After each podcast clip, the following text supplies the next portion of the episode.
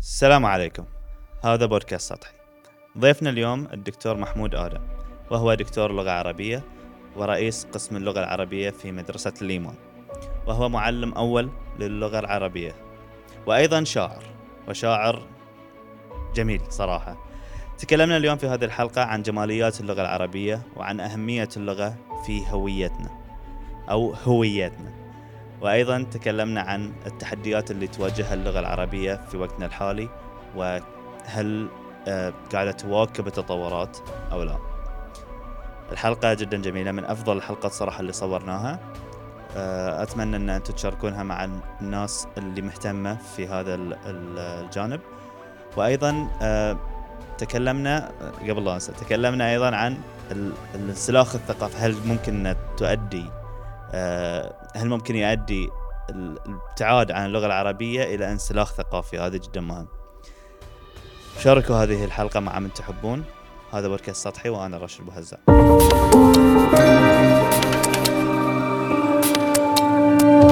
مرحبا دكتور. مرحبا بك. كيف حالك؟ أنا الحين أحس بضغط لازم أتكلم لغة عربية صحيحة. لا كن كن طبيعيا. الحمد لله. أنا سأتكلم بالفصحى إيه. لكن كن أنت طبيعيا كما لا كما خلاص اعتدت خلاص الحمد لله. زين آه، دكتور الحين إحنا دائما يقال لنا أن اللغة العربية جميلة. هل آه، إحنا نقول أن اللغة العربية جميلة لأن إحنا عرب ولا حقيقة هي جميلة؟ بحق يعني. اللغة العربية ليس لأنني عربي أتعصب لها. لكن هي الحقيقة التي نطق بها المستشرقون عموما. فكل من درس العربية من المستشرقين أعجب بهذا الجمال. وتكلم عن هذا الإبداع وهذه السعة. درسوها اكاديميا. فاكتشفوا أن مفرداتها لا تكاد تحصى ولا تحصر. وأن المفرد الواحده تؤدي العديد من المعاني. وأن المعنى الواحد تؤديه العديد من الألفاظ. فكلمة ضرب تأتي بمعاني كثيرة واسعة الضرب في الأرض وضرب العملة وضرب اليد وضرب الأمثلة وخذ ما لا حصر له. وأما النظر كمعنى فخذ أبصر وخذ رأى وخذ لمح وخذ رمق. فاللمح غير الرمق النظر بطرف العين غير الاختلاس. هذه المعاني يجد هؤلاء عندما درسوا اللغة صعوبة في ترجمتها إلى لغاتهم. مم. أحيانا يحتاجون جملة طويلة للتعبير عن كلمة بسيطة. ولذلك اعجبوا بها حتى إنهم تعجبوا كيف أنها وصلت إلى هذا الحد من القوة وهذا المستوى العالي من الأداء والدقة في هذه الفترة الزمنية القصيرة. قالوا عنها أنها ولدت عملاقة كبيرة ما مرت بمراحل اللغات المختلفة التي تمر بلحظات ضعف شديد ثم تتطور شيئا فشيئا بل كأنها ولدت هكذا عظيمة جميلة. لم تولد فتاة صغيرة بل طفلة صغيرة بل فتاة كبيرة جميلة. سلبت أنظارهم فاهتموا بها وأحبوها. يكفيك شرفا وإشارة إلى مدى عمقها أنه نزل بها القرآن الكريم. وسعت كلام الرب سبحانه وتعالى. وما ضاقت عن أي عصر انظر إلى لغة الشعر كيف أنه امتلأ بيانا حتى إن النبي صلى الله عليه وسلم أفصح الناطقين الضاد قاطبة كما قال شوقي. صلى الله عليه وسلم يقول إن من الشعر لحكمة وإن من البيان لسحرا لما أرسل الله سبحانه وتعالى موسى إلى فرعون كانت معجزتهم السحر. سحر تخييل الأشياء وتغييرها عن طبيعتها حتى ياخذوا ألباب الناس فأرسل إليه من يئد ذلك السحر فيلقي بعصاه شنو اللي يجعلها جميلة؟ الذي يجعلها جميلة سعه مفرداتها كما تكلمنا الذي يجعلها جميلة هذا ال- ال- ال- الكم الكبير من الأساليب البلاغية التي قلما تجدها في لغة. أنت الآن تستطيع في باب واحد من أبواب البلاغة أن تعبر عن المعنى الواحد بأكثر من صورة إذا أردت أن تعبر عن كرم الإنسان تقول هو كالبحر في الكرم. تستخدم التشبيه ثم تزيد المعنى تكثيفا فتحذف وجه الشبه وتحذف الأداة فتقول هو بحر. فكأن الصفة انطبقت على الإيش؟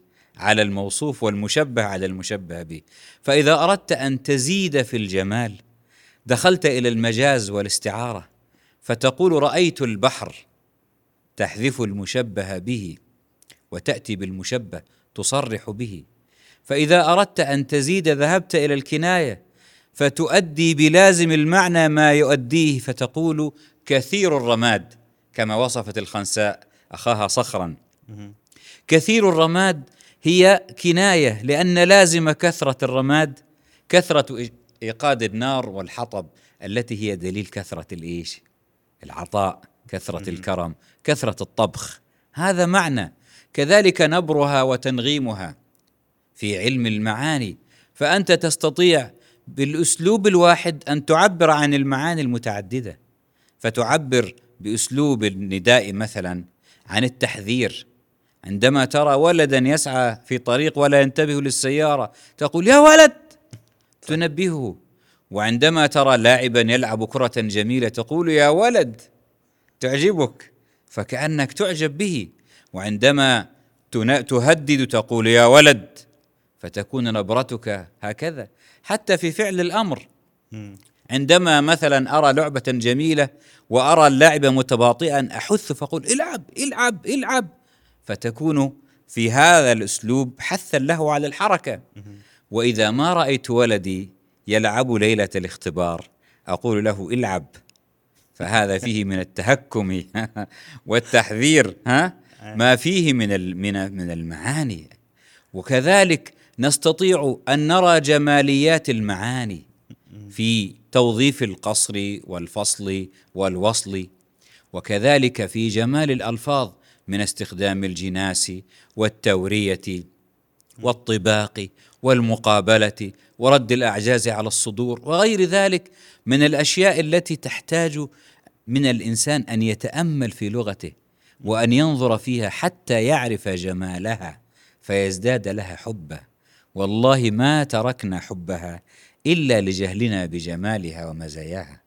لو أننا تأملناها وظللنا عاكفين على حسنها في القرآن بأساليبه وفي وفي السنة النبوية بأساليب المصطفى صلى الله عليه وسلم وفي الشعر الجميل لعرفنا أننا أمام لغة تحتاج منا أن نوليها بعض الاحترام والتقدير لأن رفعة هذه اللغة إنما هي رفعتنا سلام وجمالها إنما هو جمالنا إيه. فلا بد أن نكتسي بها وبجمالها كما نكتسي بجمال أثوابنا وأن نتعطر بأساليبها ومفرداتها كما نتعطر بروائحنا.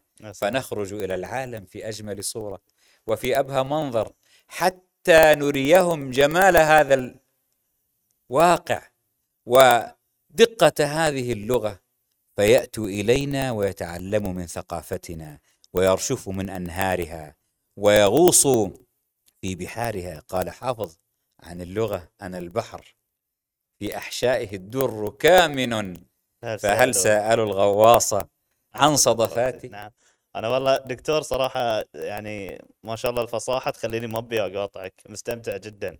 جدا مستمتع. قسقط بعد ذلك ما شئت ما راح نقصقص آه، دكتور شنو دور القرآن الكريم في حفظ لغتنا؟ وهل لو ما كان موجود القرآن هل ممكن أن دخلت حروف مثل إحنا في البحرين نستخدم التشاء اللي هي الجيم ثلاث نقاط مأخوذة من أتوقع الفرس نعم. هل لو ما كان في قرآن ممكن إن تحرفت لغتنا؟ الناظر إلى تاريخ اللغات عموما يجد أن اللغة تنشعب وتدخل في مجال اللهجة حتى تصبح لغة كاملة بمفردها.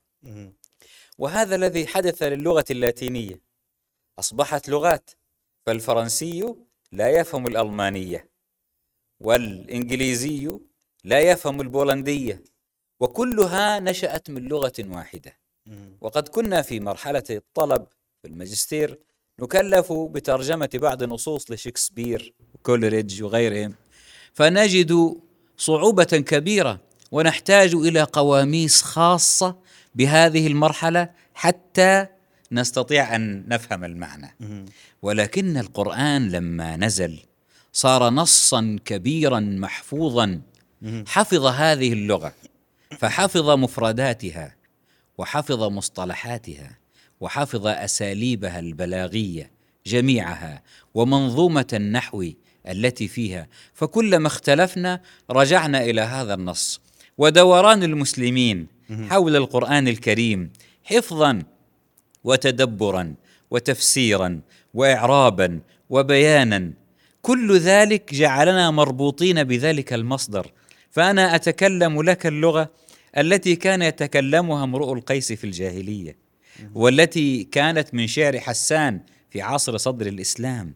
هذه اللغة ظلت كما هي فتية لأن القرآن الكريم حفظ لها شبابها وزادها رونقا وجمالا. فحوى الاساليب الفصيحة البليغة وجاءت كتب التفسير وكتب البلاغة لتجعل هذه النصوص دلالة على الأمثلة. فكلما فتحت كتابا من كتب البلاغة وجدت هذه الأمثلة الجميلة أدلة عليها من القرآن الكريم. فتشعر أنك مربوط بأصل. كلما خرجت عن المسار قليلا وجدت القرآن يشدك إليه. وكلما انحرفت لغتك كان عندك المعيار الذي تعرف أنك به انحرفت عن هذه اللغة. فلو لم يكن عندك منهاج وسبيل ودليل ومعيار لخرجت وتهت وما عرفت وإنما هو سبيل واحد ولغة قوية وبيان لا تشبع منه الألسنة ولا يخلق على كثرة الرد ولا يشبع منه العلماء فصاحته وبيانه لم تستطع أن تأتي مثله الجن ولا الإنس عجزت عنه الشعراء صحيح. سبحان الله صحيح. كيف دكتور آه، نقدر نستخدم لغتنا العربية في حياتنا اليومية الآن. شلون نقدر نبتدي؟ إذا سألتك من أنت فماذا تقول لي؟ عربي. عربي. صحيح. فما دليل عروبتك؟ اللغة؟ لغتك. لا شيء سواها لأنك قد تكون تعيش في دولة أخرى. بحكم العمل أو الدراسة وقد تبقى بها حياتك كلها. ولكنك عربي حتى وإن كنت بجنسية أخرى. فلسانك هو شخصيتك ولغتك هي هويتك. إحساسك بذلك هو الذي يجعلك تحرص على هذه اللغة وتحرص على أن تتكلم بها. إن تركنا للغة العربية الفصيحة إنما هو أثر وعارض من الهزيمة النفسية التي أحاطت بأمة الإسلام امه العرب فترة طويلة بعد أن تخلت عن مجدها وكادت وكانت تسود به الأمم. أعطيك مثالا بالأندلس. كانت كل العلوم في الأندلس باللغة العربية. صحيح. وكانت الأندلس تعلم أوروبا. حتى إنه إذا خلا بيت من بيوت أكابر أهل أوروبا من مكتبة عربية عدوه غير مثقف وإذا لم يكن متقنا للعربيه عدوه غير عالم. وكانت كما نقول الآن أوكي ونستخدم الألفاظ الغربية في معاملاتنا وفي كتاباتنا وبعضنا يعده حضارة وتقدما بل يخلط بعضهم بين الكلمات. كان أبناء أوروبا يفعلون ذلك حتى خافت الكنيسة من اندثار اللغة. فأرسلت صكا ومرسوما بتهديد أبناء الكنيسة ممن يتكلمون باللغة العربية. فنحن الآن نحتاج إلى رجعة إلى ثقافتنا. إن نرجع نستخدم. نعم إلى هويتنا. فنستخدم هذه اللغة التي هي لغة القرآن. فلن نفهم القرآن من غيرها. وما لا يتم الواجب إلا به فهو واجب. صحيح. وأن نفهم الحديث وأن نتذوق جمال اللغة العربية. وهذا أمر مهم جدا. المسألة ليست أزمة لسان ولكنها أزمة إنسان. الإنسان هو الذي يعيش الأزمة. فلو أحس بانتمائه إلى هذا البلد لبذل في سبيله الغالي والرخيص. صحيح. ولو أحس بانتمائه لهذه اللغة لأدى نفس الأداء. صحيح. بس دكتور في شوي صعوبة حاليا. فإن أنت تستخدم اللغة العربية آه، في حياتك اليومية. ما ما بتكلم عن ال- الأشياء العلمية والأشياء الإلكترونية هاي محور بعدين بنرجع له. ولكن آه، مع وجود اللهجة ال- ال- اللهجات المختلفة مع وجود اللغة اللهجة العامية آه، هل في يوم من الأيام راح نستطيع أن نتكلم اللغة العربية بنفس الطريقة اللي أنت تتكلم فيها ما شاء الله؟ اولا أنت تتكلم العربية. صحيح. وأنا أتكلم الفصحى من العربية. امم فأنت تنطق لهجة انحرفت جزئيا عن مسار اللغة العربية. امم لا تتكلم اللغة الإنجليزية لأن بعض الناس الآن غادر هذا الباب وترى كثيرا من المدارس تهتم اهتماما شديدا بتعليم لغة أخرى مع إهمال اللغة الأم. فما فلو ظللنا على هذا الأساس أننا لا ندخل لغة أخرى على لغتنا فهذه أول مرحلة. أن ننقي اللهجة العامية من شوائب اللغات الأخرى. فنلغي بانكا ونلغي دريشة ونستخدم ألفاظنا الفصيحة في ذلك. فنكون قد اقتربنا من الفصحى وهذا ليس صعبا على أي أحد. من أن يستبدل المفردات الغريبة التي ليست بعربية وهذا ناشئ عن شيئين. وعي بأنه لا بد أن يستخدم لغته والشيء الآخر معرفة بأن هذه الألفاظ ليست من اللغة العربية. جميل. ثم إن هناك كلمات نستخدمها في العامية هي فصيحة. فكلمة هوشة فصيحة وكلمة قحفية هي فصيحة من قحف الرأس. وكلمة يطنز هذه فصيحة. فهناك ألفاظ كثيرة نستخدمها على مستوى المفردات. هي ألفاظ فصيحة. ولغة الإعلام البسيطة السهلة. هي لغة مفهومة لدى القارئ ولدى المستمع في الصحيفة وفي التلفاز وفي الإذاعة. صحيح. فلا بد أن نقترب من هذه اللغة ونحاول أن نتعامل بها. فنسمعها اولا. وننطق بها ثانيا وهذا ليس صعبا نأتي إلى النقطة الأخرى وهي قواعد اللغة العربية التي يجد الكثيرون صعوبة في أن ينطقوا بها فيلجؤون إلى تسكين أواخر الكلمات. ولو أنهم قرأوا القرآن بتسكين أواخر الكلمات لأخطأوا وكان ذلك لحنا جليا ردت به قراءتهم فتدربهم على قراءة القرآن الكريم يدرب ألسنتهم من الصغر. ولذلك أنادي دائما بأن ندخل أبناءنا إلى مراكز تحفيظ القرآن الكريم منذ نعومة أظفارهم حتى يتعلموا اللغة. كانت العرب ترسل أبنائها إلى البادية حتى يأخذ اللغة. عندنا النص القرآني أقوى من البادية. مهم. يحفظه ويحاول أن يقلد أساليبه ويتكلم به. ثم نظرة أخرى إلى طريقة تعليم اللغة العربية في المدارس. فاللغة العربية في المدارس تعاني من أزمة كبيرة. لا بد من تعاملنا معها تعاملا شاملا. لا ينفع أن يدخل مدرس اللغة العربية إلى الصف.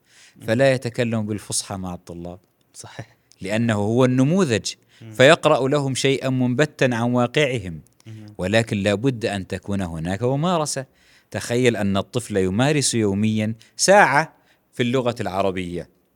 منذ الصف الأول أو منذ الروضة. كيف يكون حاله إذا وصل إلى مرحلة الإعدادية؟ سيفهم ما هو الفاعل وما هو المفعول. وإنما نحتاج هذه المسائل الفاعل والمفعول للتنظير. ولكن إذا شب عليها الصبي الصغير بالمحاكاة وبالتلقين فلا يحتاج إليها يا أخي الكريم. جميل. وإنما ينطق بها سليقة. جميل. وهذا أمر هين ولكن لا بد من توافر النية أي. واهتمام ال- ال- ال- التربويين وأصحاب الإعلام أمثالكم بها. بإذن الله. جميل جدا. الحين دكتور شوي باخذ الموضوع آه، آه، في فكرة موجودة إن تخلينا عن اللغة آه، قد يسبب إلى آه، اندثار العرق بأكمله. وكان في أمثلة آه، اعراق اندثرت لما آه، ما تم استخدام لغتهم الأم.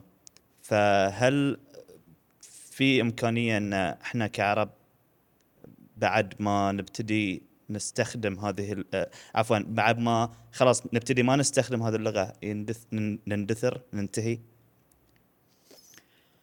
اولا حتى نعلم هو تصعيد يعني ولكن نعم. نعم. افترض افترض وهذا الافتراض يعني مشروع أن تفترض ولكني أنا مطمئن بأن هذا أمر لا يمكن حدوثه مع مع العرب لماذا؟ على مستوى الأمة وإنما قد يحدث على مستوى الأفراد حدوثه على مستوى الأمة لا يمكن لوجود النص القرآني. فما دامت هذه الأمة تقرأ في صلاتها باللغة العربية وتؤذن باللغة العربية وتقرأ الحديث باللغة العربية ستظل مرتبطة مرتبطة به ولذلك الإسلام هو وسيلة عظيمة لحفظ هذا الدين. فيحفظ بهذه اللغة فلا زال المسلمون يعلمون أن اللغة هي الأساس فلا تندثر ولكن القضية أن من أراد أن يغير الهوية والثقافة وهذا نوع آخر من الاندثار.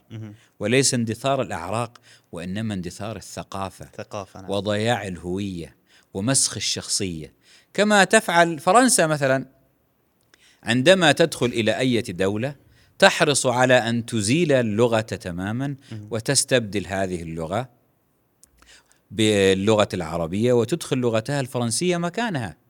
كما فعلوا في الجزائر وحاولوا مرارا وكما فعلوا في إفريقيا وأنشأوا جامعات وأنشأوا مؤسسة الناطقين باللغة الفرنسية ودائما يتابعونهم لماذا؟ لأن هؤلاء يريدونهم أن يتركوا اللغة وفعلا انمسخت ثقافتهم وضاعت هويتهم وأصبحوا تابعين. لهذه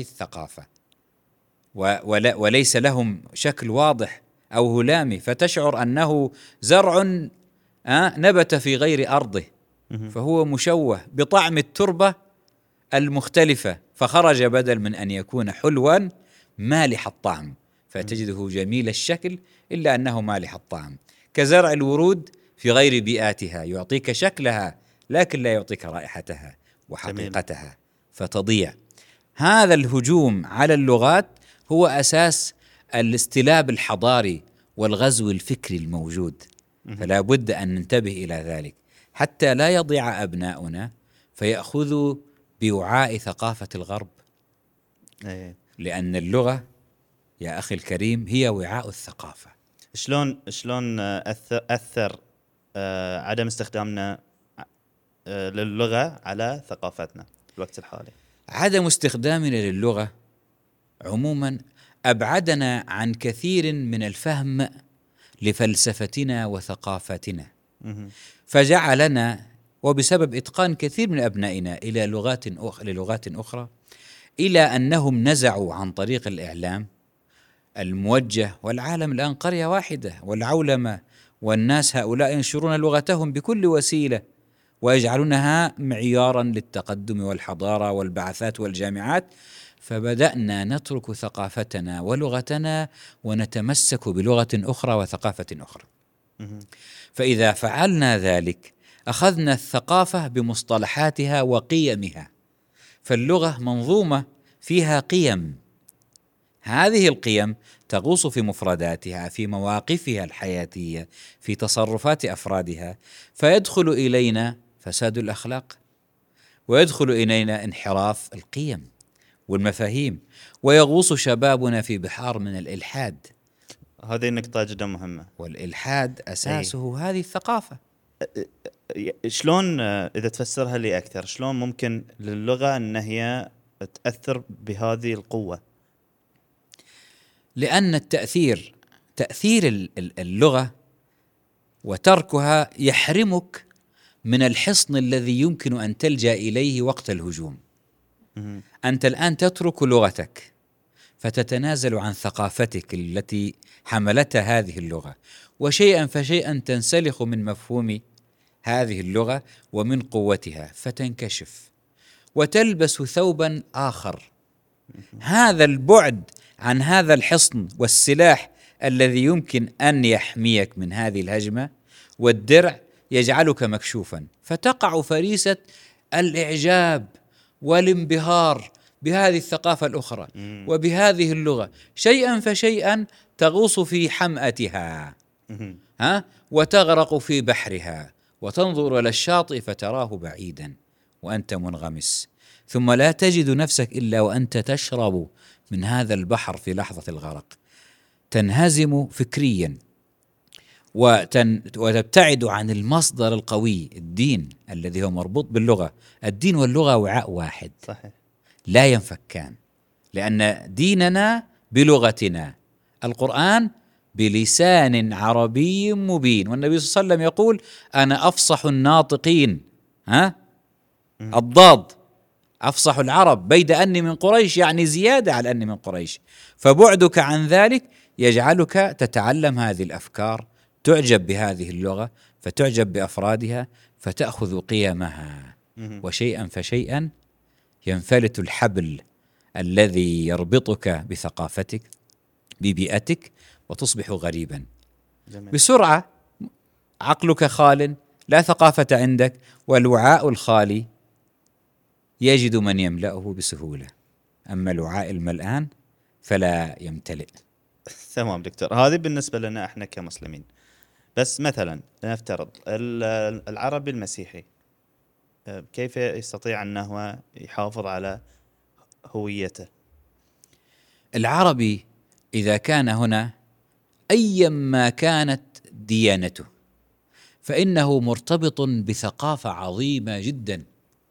اللغة العربية ليست فقط الشعر إنما أكوام من النثر وجبال وتلال من الإنجازات الحضارية المصطلحات العلمية التاريخ المشرف الذي شع على العالم وهناك كت- كتاب لمستشرقة اسمها زيغريد هونكا تقول شمس العرب تسطع على الغرب. فالعرب عموما كانوا بلغتهم شمسا سطعت هم الذين وضعوا مصطلحات الرياضيات صح. من الصفر وهم الذين وضعوا علم الجبر.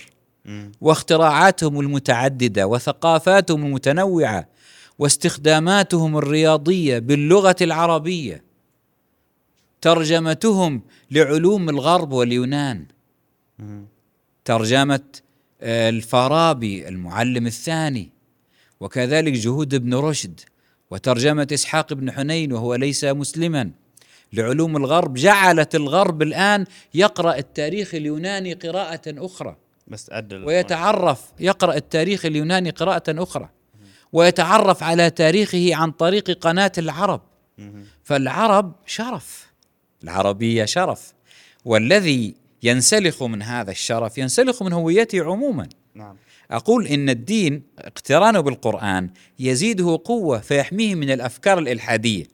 لكن إذا ابتعدنا عن التفكير وال والأشياء الإلحادية فالثقافة عموما شيء آخر مشترك. وأرضية ثابتة تجمع كل هؤلاء. ولو أنك نظرت إلى جهود لبنان في المعاجم العربية ولويس شيخو وغيرهم ومعجم الرائد وشعراء آه، لبنان وشعراء المهجر كمدرسة. لوجدت أنهم هناك في الغرب إلا أنهم ما تخلوا عن لغتهم.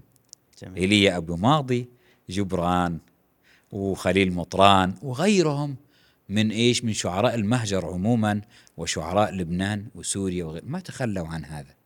فهذا الشيء يجمعنا جميعا. وأعطيك مثال كان في بلاط آه آه الخليفة عبد الملك بن مروان يقف جرير ينشد والفرزدق ينشد والأخطل النصراني ينشد وجميعهم كانوا بنفس المرتبة عند الخليفة. مم. ما كان يفرق بينهم. فهذا تاريخ مشترك. ما ينبغي أن نتخلى عنه بل ينبغي أن نتكاتف كل العرب لحفظ اللغة العربية. جميل. دكتور آه، إحنا مرينا مرور سريع على موضوع آه، علاقة ترك اللغة بالإلحاد ولكن أنا ودي نفصله أكثر. آه، كيف يؤدي آه، ترك اللغة العربية إلى الإلحاد؟ شلون الطريقة؟ اولا الفكر عموما له وسائل متعددة يصاغ بها المرء منذ ولادته.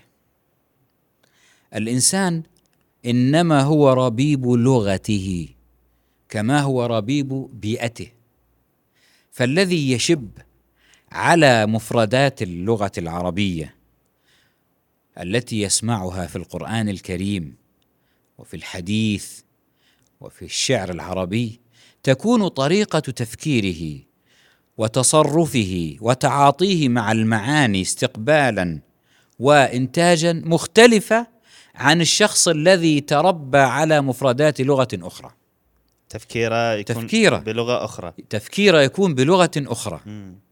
فهو الآن ال- ال- الغربي الذي تعلم اللغة العربية حديثا أو العربي الذي تعلم اللغة الغربية حديثا عندما يسمع جملة يدخل بها إلى دماغه ثم يترجمها اولا في رأسه ثم يفكر فيها بلغته ثم يعطيك الرد.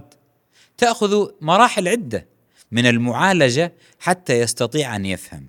ولو أن تكلمنا بالمجاز في اللغة العربية لما استطاع أن يفهم هذه اللغة المترجم وكم من مصائب وقعت في الترجمة الفورية بسبب استخدام لغة المجاز التي هي في اللغة العربية. فينشأ ذلك الشخص الذي ابتعد عن مفردات اللغة العربية نشأة أخرى تجعله يستصعب أن يتأمل معطيات اللغة العربية التي تحمل له قيما واضحة منطقية فيقع في أسر لغة أخرى. فعندما يفرغ وعاؤه الثقافي يبدأ يتلقى اللغة بمفرداتها بقيمها بمصطلحاتها.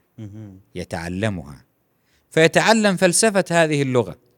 فإذا كانت هذه اللغة فيها مقولات الحادية أو وصلت إلى مرحلة معينة يبدأ من محاورته من احتكاكه من تأثره بأبناء هذه اللغة. يأخذ شيئا فشيئا من هذه الأفكار ثم يذهب إلى مرحلة أعمق وهي أنه يزدري اللغة أوف فيزدري النص القرآني ولا يرى له القداسة. وبالتالي إذا عرضت عليه دليلا يقول لك أنا أريد العقل أنا أريد المنطق لا تطرح لي نصوصا قرآنية ولا تأتني بأدلة خاطبني بالعقل رغم أن القرآن فيه أدلة كثيرة ترد على الملحدين بالعقل. كقول الله عز وجل عندما يطرح قضية الخلق يقول يضعهم في معضلة منطقية يقول أم خلقوا من غير شيء أم هم الخالقون؟ أم خلقوا السماوات والأرض؟ أنت إذا تأملت هذا النص تقرأ القرآن لأنك تتعلم اللغة سيمر عليك هذا النص فتفكر. فعلا هل نحن خلقنا من غير شيء؟ هذا مستحيل. طيب هل نحن خلقنا أنفسنا؟ مهم. هذا أيضا مستحيل. طيب هل نحن خلقنا السماوات والأرض؟ هذا مستحيل. اذا لابد أن يكون هناك خالق. اقتراب المرء من اللغة وقراءته لنصوصها تجعله دون أن يشعر. يأخذ هذه الثقافة المنطقية العقلية الواضحة الإيمانية. وهذا سر في اللغة. أنك تجد مقولات اللغة كلها مقولات طبيعية ومتصالحة مع بعضها. جميل. أما مقولات الغرب خصوصا في هذا العصر الإلحادي فكثير منها مقولات غير منطقية. فاستلابه وازدراءه للغته وعدم احترامه لها يجعله شيئا فشيئا ينسلخ منها فيقع تحت أضعف تأثير لأنه منكشف وعار تماما. طيب دكتور آه لنفترض إن في أحد الأشخاص تربى التربيه الصحيحه على اللغة العربية ولكن بطبيعة الحال أغلب المعلومات وأكثر المعلومات وإن كان أكثر يعني بمراحل جدا موجودة على الإنترنت وفي الجامعات بلغة غير لغتنا. فممكن تتسرب هذه القيم والمبادئ إلينا عن من غير قصد وحتى من غير ما إحنا ندري يعني. شلون نقدر آه، نتعامل؟ هل في بديل نقدر إن إحنا فيها؟ لا- لأن المعلومات باللغة العربية مو كفاية. شنو نقدر نسوي يقول الشاعر أتاني هواها قبل أن أعرف الهوى. فصادف قلبا خاويا فتمكن. يعني إذا كان الإنسان وصل إلى مرحلة الجامعة وهو خاو ثقافيا لدرجة أنه عندما يسمع أي معلومات جديدة تستلبه وينهزم فيتبناها فهذه مشكلة كبيرة. اذا القضية كل القضية في تربية النشء على الارتباط باللغة والارتباط بالمنظومة القيم. منذ الصغر. فيكون قويا مهما جاءته ها هذه الأمواج فيكون هو كالصخره الصماء. لا يتأثر بها بل هو قوي يردها. ومهما كانت هناك شبه عنده وسيلة عن طريق اللغة التي يعرفها أن يبحث في مظن اللغة الصحيحة بلغته فيجد ردا عليها. أما المشكلة في أنه يصل إلى هذه المرحلة وهو خاو لم يتم آه، حقنه باللغة بقيم اللغة بقيم هذا الدين بقيم هذا المجتمع العربي. المسلم. البحرين عموما يعني خصوصا والخليجي والعربي هذه القيم هي الحصانة وليست فقط اللغة. يعني هي اللغة وسيلة أنه يكون مرتبط بإيش؟ بثقافته. فيعرف أن هذا شيء غريب فيلفظه. أو شيء مشكك فيستطيع يرجع. لكن القضية أن كثيرا من من أبنائنا لا يعرفون كيف يبحثون كيف يسألون؟ كيف يردون على هذه الشبه ولذلك أنا أنصح الكثير ألا يدخل في معترك ال- ال- ال- البرامج التي تطرح شبه وتطرح أفكار غريبة عن المجتمع قبل أن يكون متحصنا وقويا. الخلاصة أن الإنسان إذا ارتبط بثقافته والثقافة أساسها اللغة ارتباطا قويا ارتبط بقرآنه ارتبط بمجتمعه وأصبح يرى أنه كيان فأي شيء آخر يأتيه ينتبه إليه. أما أن تذوب شخصيته في كلما تلقى معلومة فقد إيش؟ فقد وقع في البحر. هذا وعاء فارغ. إيه. ها وعاء فارغ. يمتلئ. فلا بد من ملء الإيش؟ هذا الوعاء. جميل جدا. بكل صالح وكل مفيد. الحين آه، دكتور آه، آه، في الوقت الحالي إحنا قاعدين اللغة العربية قاعدة تمر في تحديات الحداثة وال social media والإلكترونيات. ولكن يعني هل توقفت اللغة العربية في وقت سابق خلاص ما صار فيها تحديثات؟ هل هناك تحديثات؟ هل إحنا مو قاعد وصلنا التحديثات أم إن لا يوجد تحديثات أساسا؟ طيب. بعض الناس يرمي اللغة العربية بالجمود. امم وأنها جاءت في مرحلة وتوقفت. مم. ويروي بعضهم عن علماء اللغة قولهم إن علم النحو مثلا علم نضج واحترق.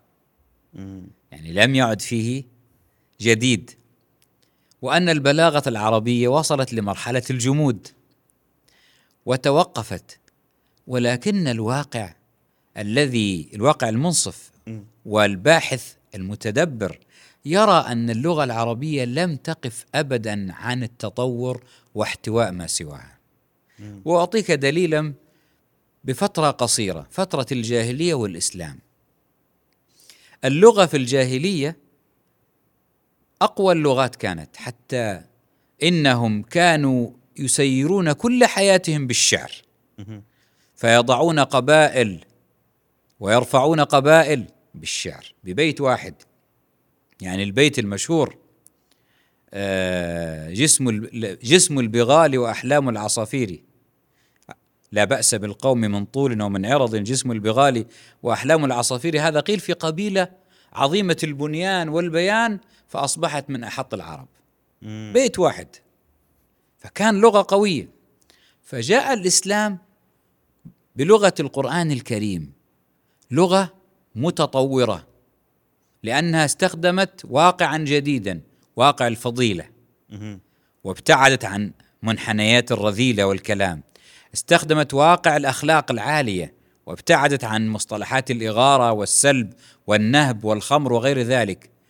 بدأت تستخدم الكلمات بمصطلحات أخرى. الدعاء كان الصلاة مثلا كان معناها الدعاء.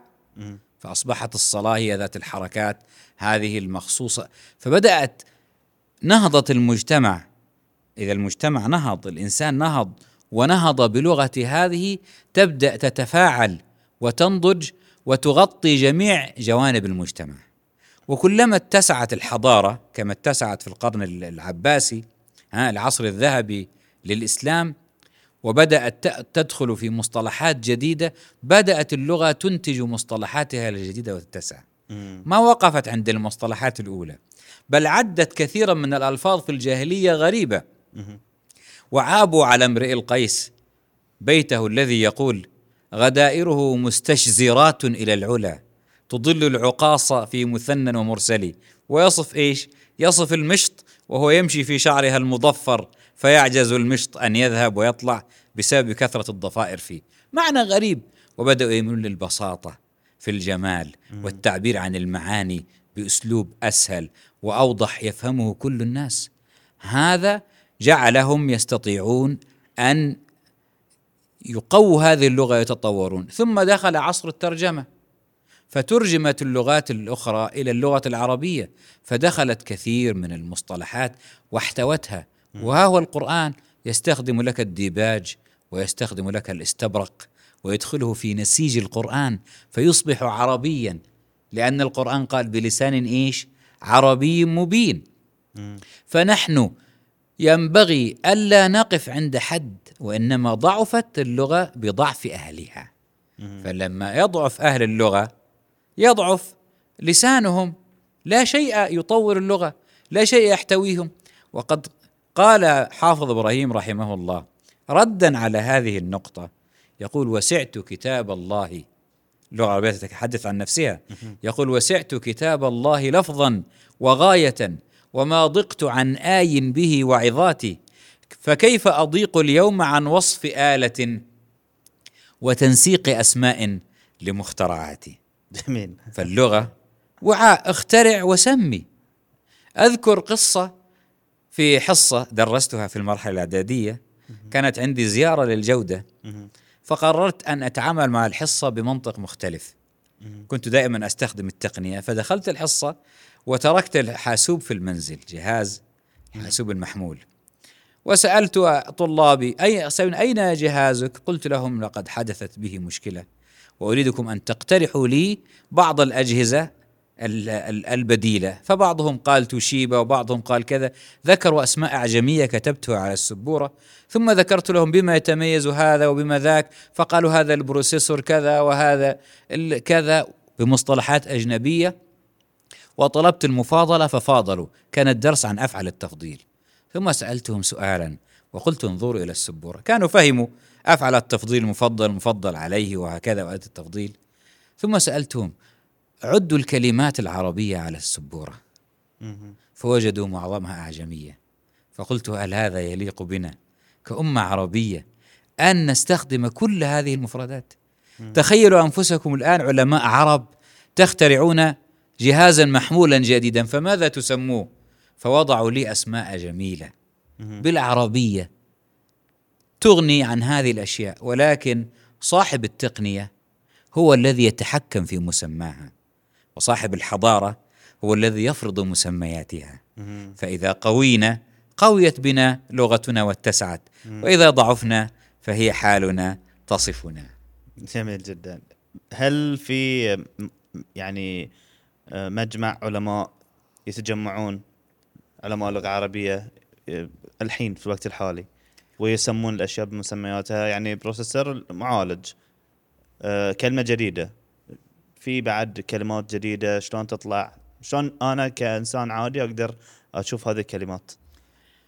طبعا هذا المجهود وهو خدمة اللغة العربية لم يتوقف. مذ نزلت آيات القرآن الكريم ووضع علم النحو عندما دخل اللحن في في القرآن الكريم لحن الناس فيه أخطاء الناس. مرورا بالبلاغة وبغير ذلك وبالمفردات. حتى عصرنا عصرنا الحديث وحتى أنشئت المجامع اللغوية. عندك مجمع اللغة العربية في القاهرة وعندك في دمشق وعندك في العراق في بغداد وغيرها من المجامع اللغوية.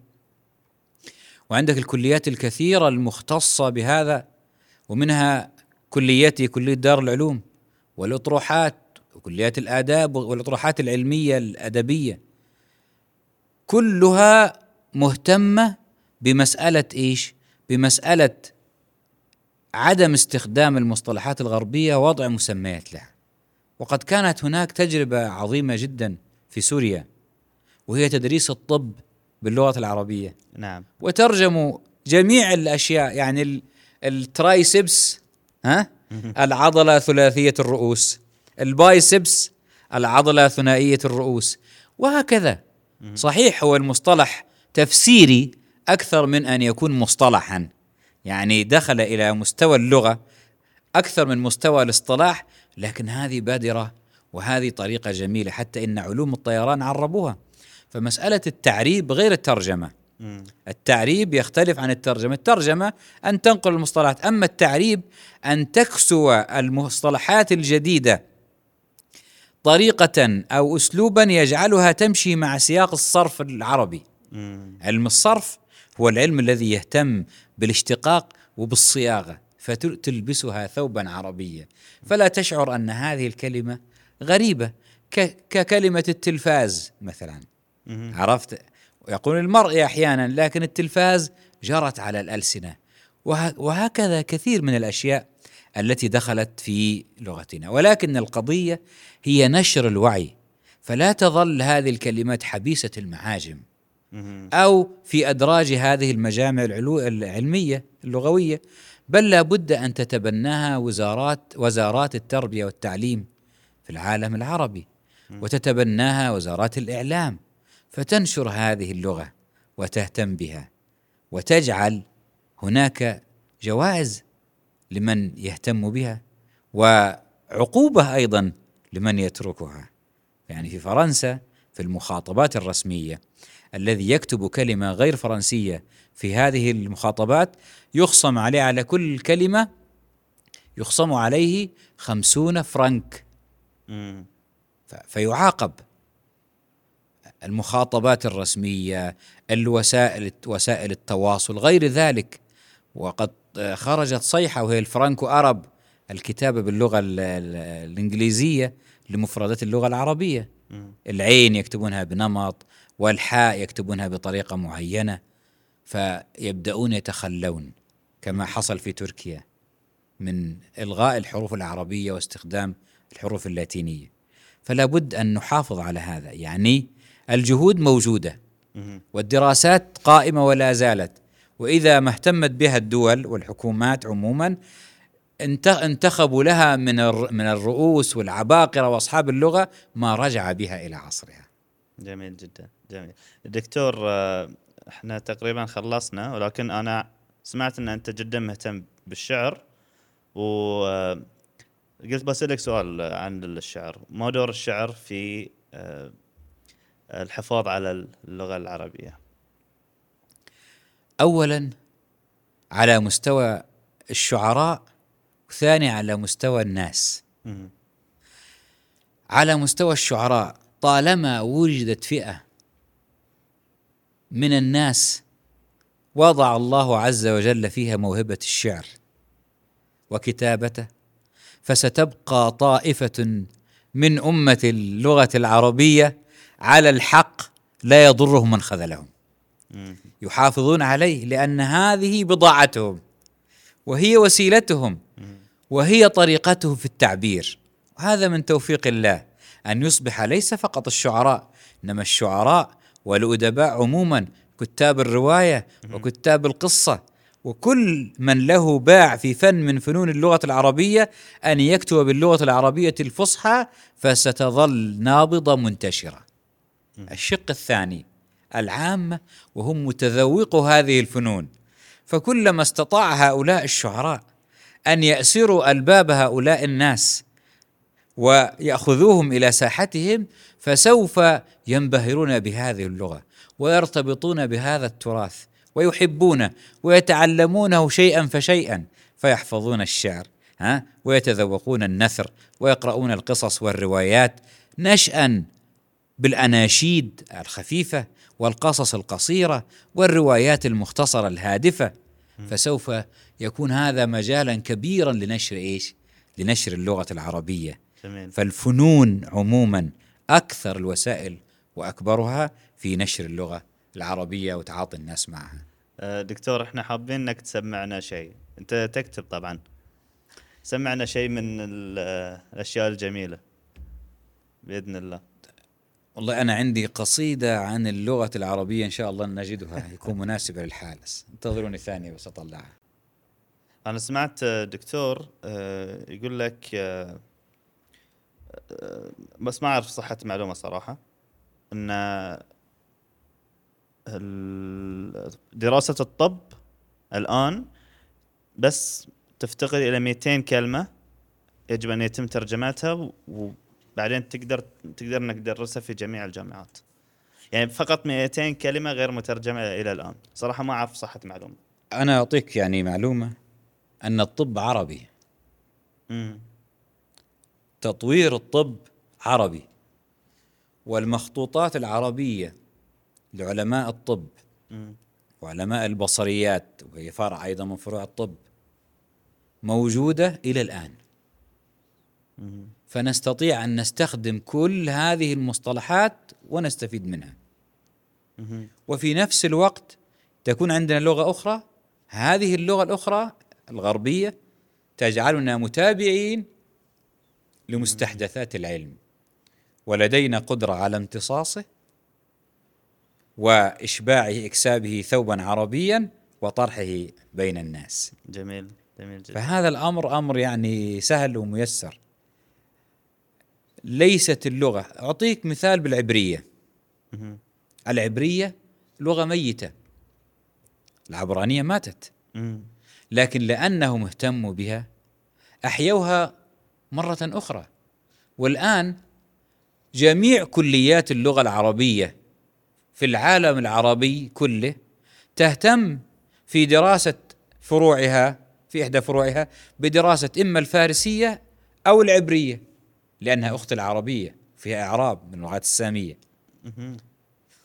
وهم الآن يدرسون الطب بلغتهم ما يدرسونه باللغات الأخرى. كل العلوم ينقلونها إلى اللغة العبرية رغم أنها فقيرة المفردات لكن أخذوا المفردات وكسوها بلهجتهم بطريقتهم. أعطوها طريقة النطق أعطوها بعض الزيادات السوابق واللواحق. غيروا من اشتقاقياتها قليلا فإيش؟ فكسوها طعما جديدا. وذاقا جديدا جميل. كل الناس لديهم هذه الفواكه والخضروات والأشياء لكن كل شعب يطبخها بطريقته الخاصة ويعطيها مذاقه الخاص. حسن لغة الخلد. الله. على هامش الأحداث والنكبات وفي فورة الأهواء والرغبات أنادي واقوامي أسارى لغيرهم. وأفواههم أسرى لبضع لغات. يبيعونني بخسا بلكنة عجمة لدنيا وأرباح بكف جناتي. تضيع بألفاظ الأعاجم بهجتي وأسقط في جب من اللهجات. أفتش من حولي فأبصر أمتي سكارى عن الإعجاز في كلماتي ولولا كتاب الله يحفظ عزتي لذلت على باب الهوان بناتي. أنا لغة الضاد الجميلة أرتمي على جانب التاريخ واللحظات ويمتهن الكتاب قدس حضارتي وأوصف بالتقصير بين رواتي.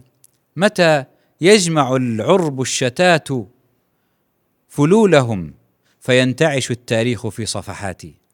وتثمر في فصل الربيع حدائقي ويعبق عطر السحر من نفثاتي وأنزل في بحر الحياة سفينة وأرمي لغرق العرب حبل نجاتي.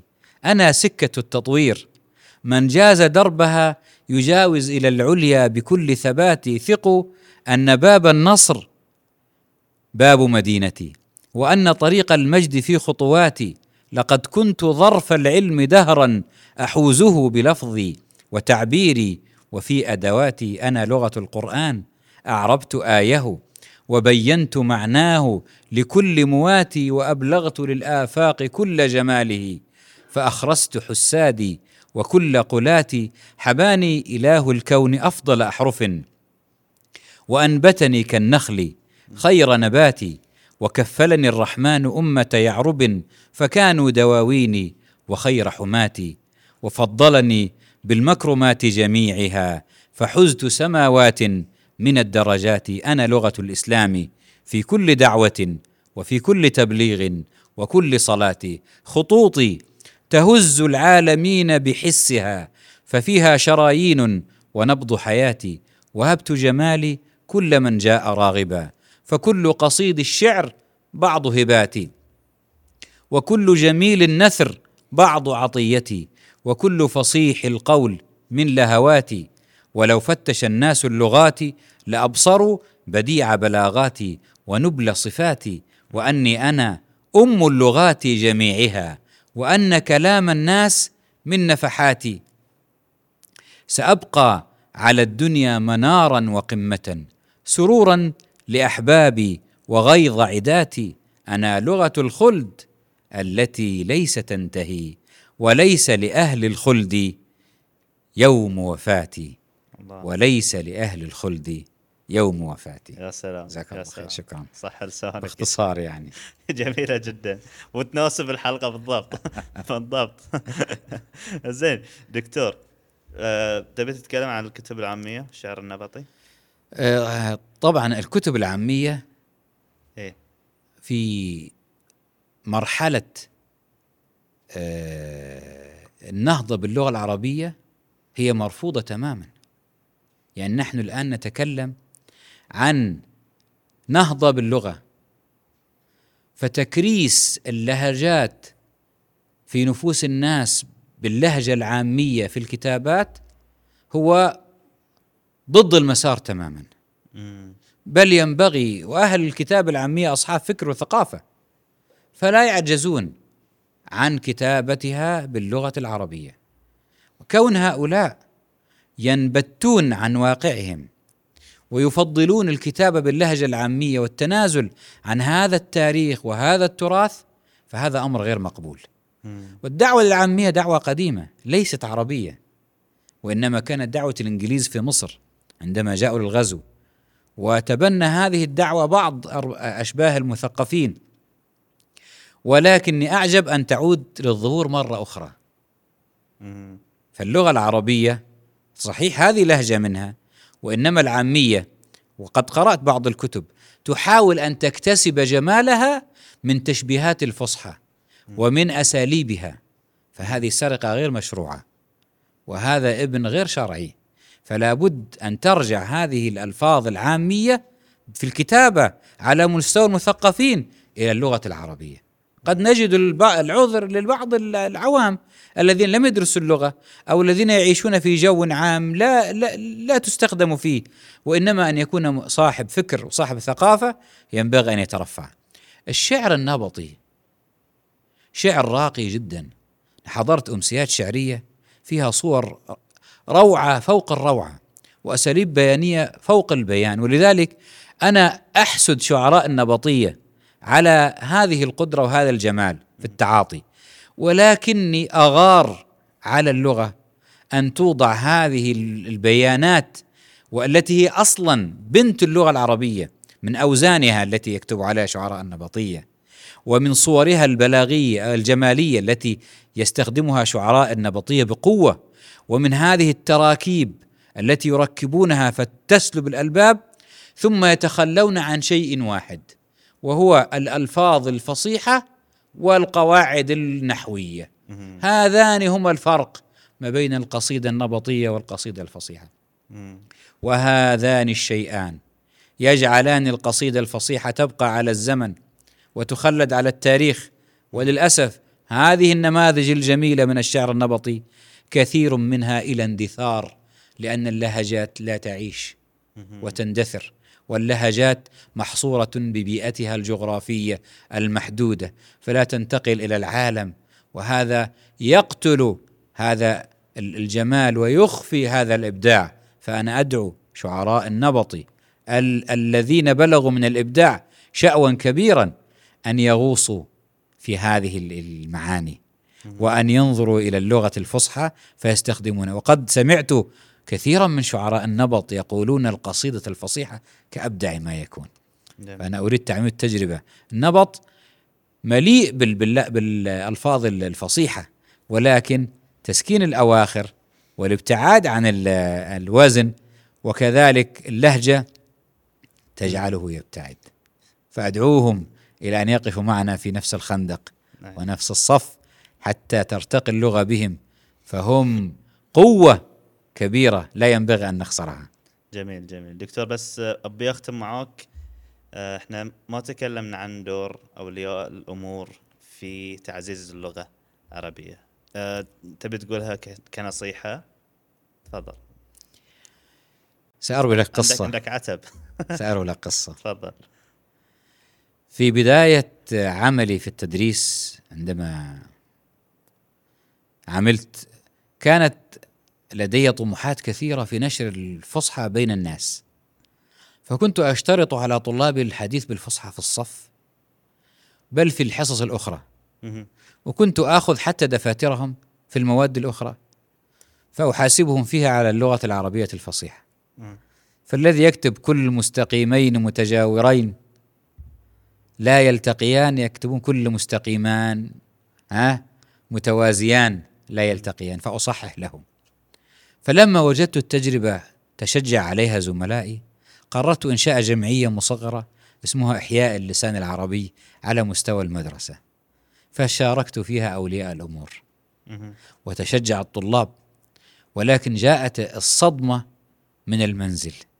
عندما حاول الطلاب الصغار وهم متبنون لهذه القضية أن يتكلموا بالفصحى مع أولياء أمورهم وأن ينشروا هذه الثقافة تقبلوهم اولا كأنها شيء جديد.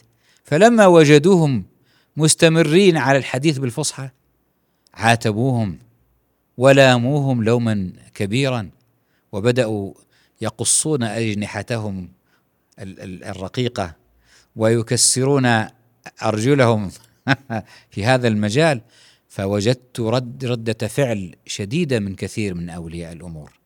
لعدم وعيهم بهذه المسألة وعدم قدرتهم على تصور البعد الكامل لها. وهذه ليس ليس ذنبهم يعني وإنما هو الوعي العام. لأن الناس يرون الحديث بالفصحى شيء ثقيل وإن الطفل إذا نشأ على ذلك كأنه غريب وإن ربعة سوف يتنمرون عليه. وكذا وك... يلبسونها ملابس أخرى وأفكار أخرى. فأولياء الأمور هم الأساس. البيت هو الأساس في هذه المسألة. وأنا أعطيك مثالا. العائلات غير العربية التي تقيم في البحرين وتحرص على لغتها الأم. ستجد أنهم في البيت لا يتكلمون إلا لغتهم الأم. صحيح.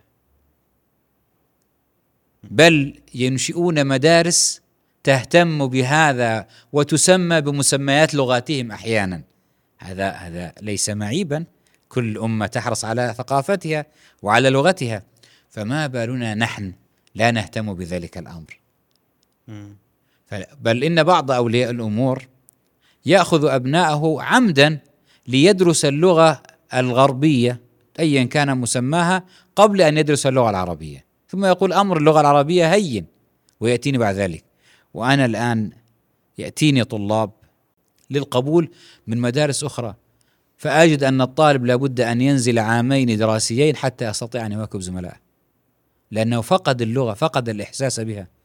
إذا أردت أن تشرح له شيئا تترجمه له. طفل في في مرحلة إعدادية يحتاج إلى ترجمة حتى يفهم أنشودة أو نصا وهذه طامة كبرى. علمه أولا اللغة العربية الفصيحة لغته وثقافته ثم علمه ما تشاء. نحن درسنا على أيدي علماء في اللغة العربية. هم علماء لغة عالميون. يعني هم منظرون للغة في العالم. لغتهم الأولى العربية ثم سافروا إلى بلاد الغرب ولهم كراسي علمية وما أثر ذلك عليهم. يتكلمون بالفصحى وينطقون. ولا ولا يؤثر ذلك على علمهم ولا ثقافتهم.